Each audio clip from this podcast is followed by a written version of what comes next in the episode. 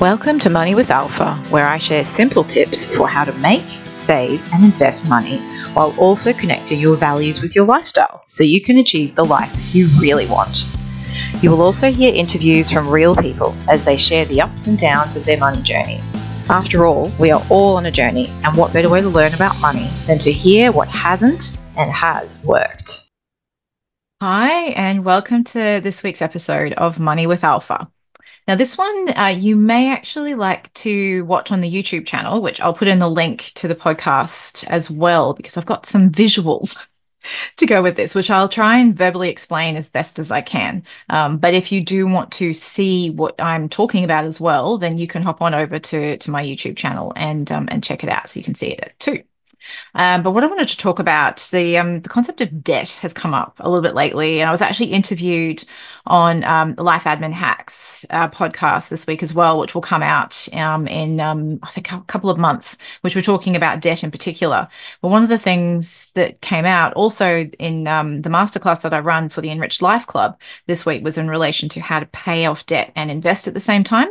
And in preparing for that, I came to the conclusion that there's actually really, really good information that we don't tend to look at in terms of just the value of how to pay off a mortgage faster and how to pay off other debts at the same time as doing that. I won't go into the investing side today because that tends to it can get a bit overwhelming.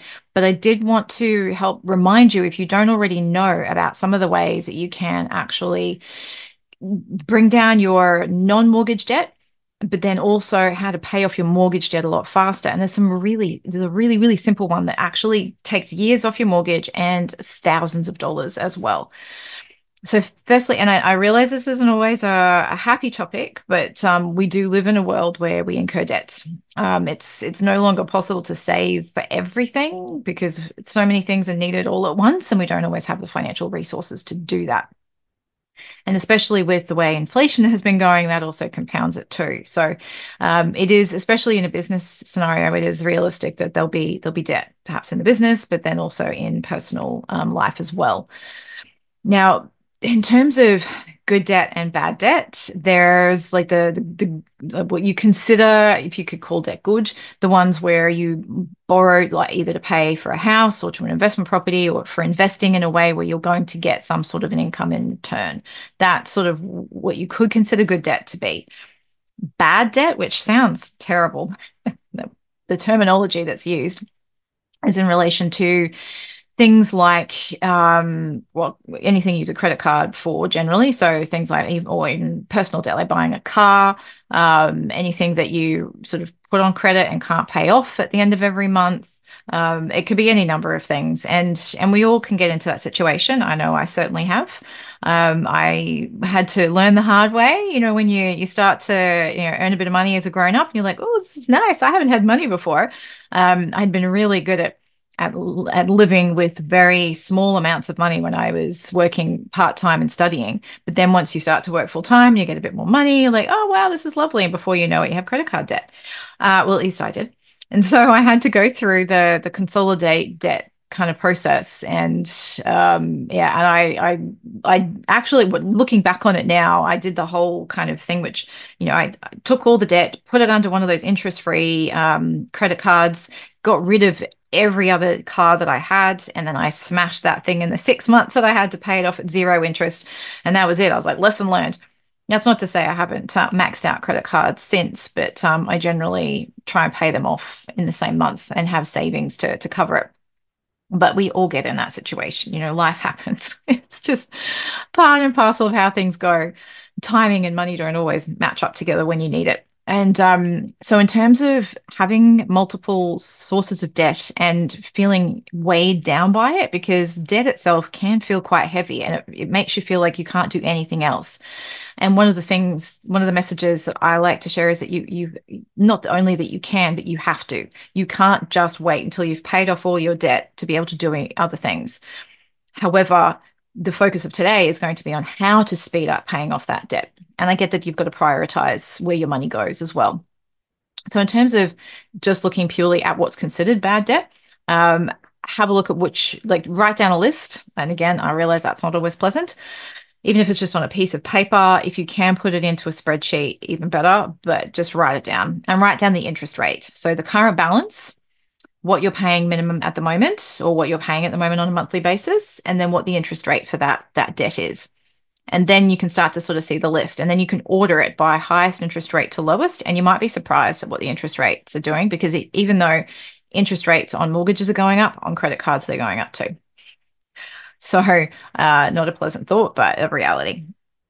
So then order it from highest interest rate down and look at smashing that out. I know there's there's a the snowball theory is take your smallest debt, pay that off first and then move that way. I prefer to work on the percentages, which is the interest rates. So if you're if you say for instance you have a, a credit card that's got a 25% interest rate, just pay extra on that. Keep paying off all your other ones as well, um, and maybe just do the minimum to start with, but pay off that high interest rate. Get rid of it. If you can't consolidate it into a home loan, or if you can't do like zero balance transfer, that's your next step. Um, if you can do those other things, get rid of those cards, remove the temptation and try never to get back into that situation again. Really rely on a budget to try and help you stay within the, amount, the money that you have available and look at ways to make more money. Um, but then when you make more money, try and make sure that your expenses don't go with it as well, because that is it's what I call the handbag philosophy. You know, the bigger the handbag, the more stuff that goes in it, the more you have available, the more we tend to spend, generally speaking. But once we're aware of it, we can do something about it. So ha- have a look at trying to snowball your debts that way. And then that will start to free up some money. Because then what happens is once you don't have to pay that debt anymore, you've got that money to free up and use for other things that are also constructive, such as paying off your mortgage. So if you could see my screen right now, I've got um, a, it's a slide that says the impact of compounding. Now I have done this, I do do this periodically, but I did it again recently and I'm always amazed at the impact. So taking a $500,000 loan, so that's might be a lot less than what um that what you might have, or it might be more, whatever it is. I've tried to tried to take something that's more or less in the middle middle ground. Um, and just looking at the amount that you pay, not changing, but how often you pay it changing. So for example, on a $500,000 loan at a 6% interest rate, just as just say your your your monthly repayment, it's $3,500 it's a little bit more, I think, than what your minimum payment is, but let's just say, you know, $300, $3,500. If you just halve that, so 1750 and pay that each fortnight rather than monthly. So you're paying the same amount each month, but instead of paying the full amount, 3,500 on the month, you're paying 1,750 every two weeks. Just making that small change, and if you can make your cash flow, your budget work that way, it will take three years off your loan. So instead of taking 21 years to pay it, it takes 18. And you save $62,714, so almost $63,000 and three years off the loan. Now, this already is an increase. So this is this was a 25 year loan and I think the original repayment was like 3,300 or something. So by paying an extra $200 a month, it already reduced it down to 21 years. But then by paying fortnightly, it t- took it down further to 18. Can you imagine slicing seven years off paying your mortgage? You've got seven years of financial, almost not freedom necessarily, but free freedom from this debt after you've you've paid off your home, and then knowing with comfort that you can never be you can never lose your home. You've got you've got that under your belt, and you've got a family home that you can pass on to your kids as well. So it's really really wonderful to be able to do that. But this small change, which is literally just paying fortnightly instead of monthly, makes such a big difference. So it's really important to, to see if you can figure out a way to make your budget work that you can pay fortnightly instead of monthly. It makes a really big difference. It's not often publicized because let's face it, the financial institutions benefit from you paying monthly $63,000 more in their pocket, which is better in yours and your family's pocket. So then the other thing once you've once you've started to snowball those those um high interest credit cards and debt and then look at smashing your home loan as well as much as you possibly can, especially with interest rates the way they are. Though I'm hearing they're going to start to go down, but we'll see what happens the next time um, the Reserve Bank meets. Um, is to look at your retirement number. So this applies to everyone. Doesn't matter what country you're in. If you have a retirement fund, like super superannuation fund, fantastic. Uh, even if you don't, it's important to know what you're working towards. So this is something I find, you know, we, we so focus on you know the the present day the debt and we we try and we want to focus on the future and we've got this this worry and concern about what retirement's going to be like but we don't actually know how far off we are from the number because we don't know what the number is. And we don't really get told anywhere what it is. So um, I will put the, the link in the show notes. I found a, a, really good calculator actually that helps with this. I've got it on the screen as well, and I'll put that in the in the notes inside um, inside the YouTube video as well. But it helps you take into consideration your age, your your needs and wants and things that you want to actually do and what kind of lifestyle you want in retirement it's important to think about that. Because if you are happy to just kind of you know buy a nice little place by the beach and just chill there and you know, maybe go camping every now and then and go visit the grandkids once in a while and that's it then that's fine. But if you want to go on like a big european holiday or you know do some walking treks in Italy or, you know, go through South America or do maybe some traveling that you've really wanted to do through your life and you haven't done yet, then obviously you need a different amount of money to do that kind of thing because those things can add up. Especially when you're older, you want to, you know, a bit more comfort.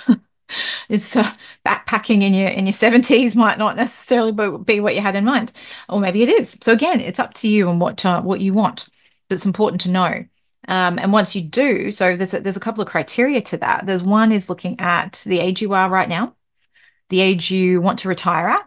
Um, there's a lot of stereotyping around, you know, we retire at the age of 65, but then when you look at um, lifespan statistics now, um, men are around like the 83, 84 years old mark, and women are closer to 87, 88. So, do you really want more than 20 years of retirement? Maybe you do, but it's important to think about that at least. So the age that you want to be when you retire or even semi-retire, we don't all have to like just turn the tap off straight away. Especially if we're in a business that we love, we might want to keep it going for a bit longer and maybe just part-time. And then how much you think you will need uh, in your retirement. And this comes down to your lifestyle that I spoke about before. And then have a look at how much you've got in your retirement fund right now. Um, and then you can start to see how much you are contributing each year. So you can get a bit of a trajectory. There are other calculators out there. I know in Australia, the Money Smart website has some really good calculators to help you foretell based on what your balance is now and what you are putting in each month, what your balance is likely to be at a certain age. So you can get a feel for where you're headed right now.